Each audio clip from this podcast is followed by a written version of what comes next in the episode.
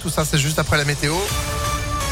Et puis l'info de Sandrine Ollier. Bonjour Sandrine. Bonjour Phil, bonjour à tous. À la une, dans un peu plus de trois semaines, c'est le premier tour de l'élection présidentielle.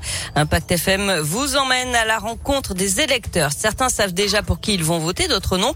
Mais tous ont en tête des priorités pour les années à venir. Ce matin, Léa Dupérin nous emmène devant une agence de Pôle emploi. Nasser, 52 ans, a travaillé dans le bâtiment. Il est demandeur d'emploi et pour lui, la priorité, c'est le pouvoir d'achat. Je me suis rendu compte que mes factures, elles ont pas doublé, mais je veux dire, il y a quand même eu une augmentation sur l'électricité, sur le gaz de 40 euros de plus. J'ai fait des courses récemment, j'achète les mêmes articles. Mon ticket, c'est plus 52 euros. C'est passé à 63 ou 65 euros. Cette situation difficile a des conséquences visibles. D'après lui, certains de ses proches quittent la France pour retourner vivre en Algérie. Il y a de plus en plus de gens, des étrangers qui vivent ici, qui retournent dans leur pays. Moi, je l'ai remarqué. Hein. Plein d'amis à moi et ils partent définitif. Ils vivent trois fois mieux que quand ils vivaient ici. La campagne électorale, il ne la suit pas vraiment, déçu des politiques en général. Moi, c'était plus la gauche. Non, ça m'intéresse plus. J'ai l'impression que vous les voyez entre eux, ils se tapent dessus euh, en image devant nous. Mais après, ils dînent ensemble, c'est tout du cinéma. On verra ce que ça va donner. Hein. Lui, de toute façon, on est sûr, il n'ira pas voter le 10 avril. Merci Léa. Emmanuel Macron lui présentera son programme demain après-midi à l'occasion d'une conférence de presse. Le président candidat devrait notamment annoncer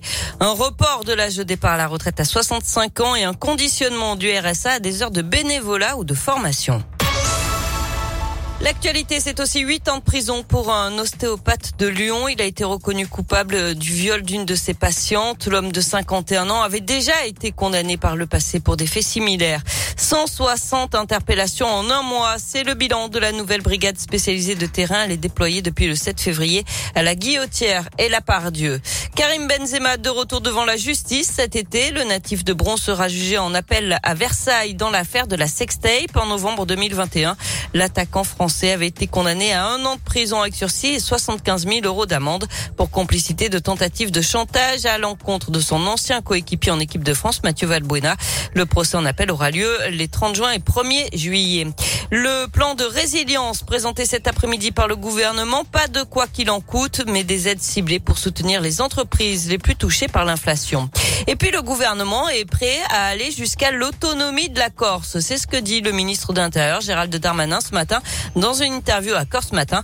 Euh, mais les discussions ne commenceront que quand le calme sera revenu sur l'île. Gérald Darmanin se rend d'ailleurs sur place aujourd'hui et demain. La Corse est sous très haute tension depuis l'agression en prison d'Ivan Colonna, condamné à la perpétuité pour l'assassinat du préfet Erignac. Il est toujours dans le coma. Son pronostic vital est toujours engagé. Du sport avec du foot, les huitièmes de finale retour de la Ligue des Champions et ce soir Lille va tenter de réaliser l'exploit en recevant Chelsea. Au match aller, les nordistes avaient été battus 2 à 0 en Angleterre. Hier, l'Atlético Madrid s'est qualifié pour les quarts de finale après sa victoire à Manchester United 1 à 0. Ça passe aussi pour Benfica qui a sorti l'Ajax Amsterdam, victoire là aussi 1 à 0. Enfin, le biathlète indinois Simon Détieux va prendre sa retraite. Il l'a annoncé hier juste avant le début aujourd'hui de la dernière étape de la Coupe du Monde à Oslo en Norvège. Merci beaucoup Sandrine, l'info en replay grâce à notre application Impact et l'actu à tout moment de la journée impactfm.fr. Vous êtes de retour à 8h30 À tout à l'heure. Allez, c'est la météo, 8h04.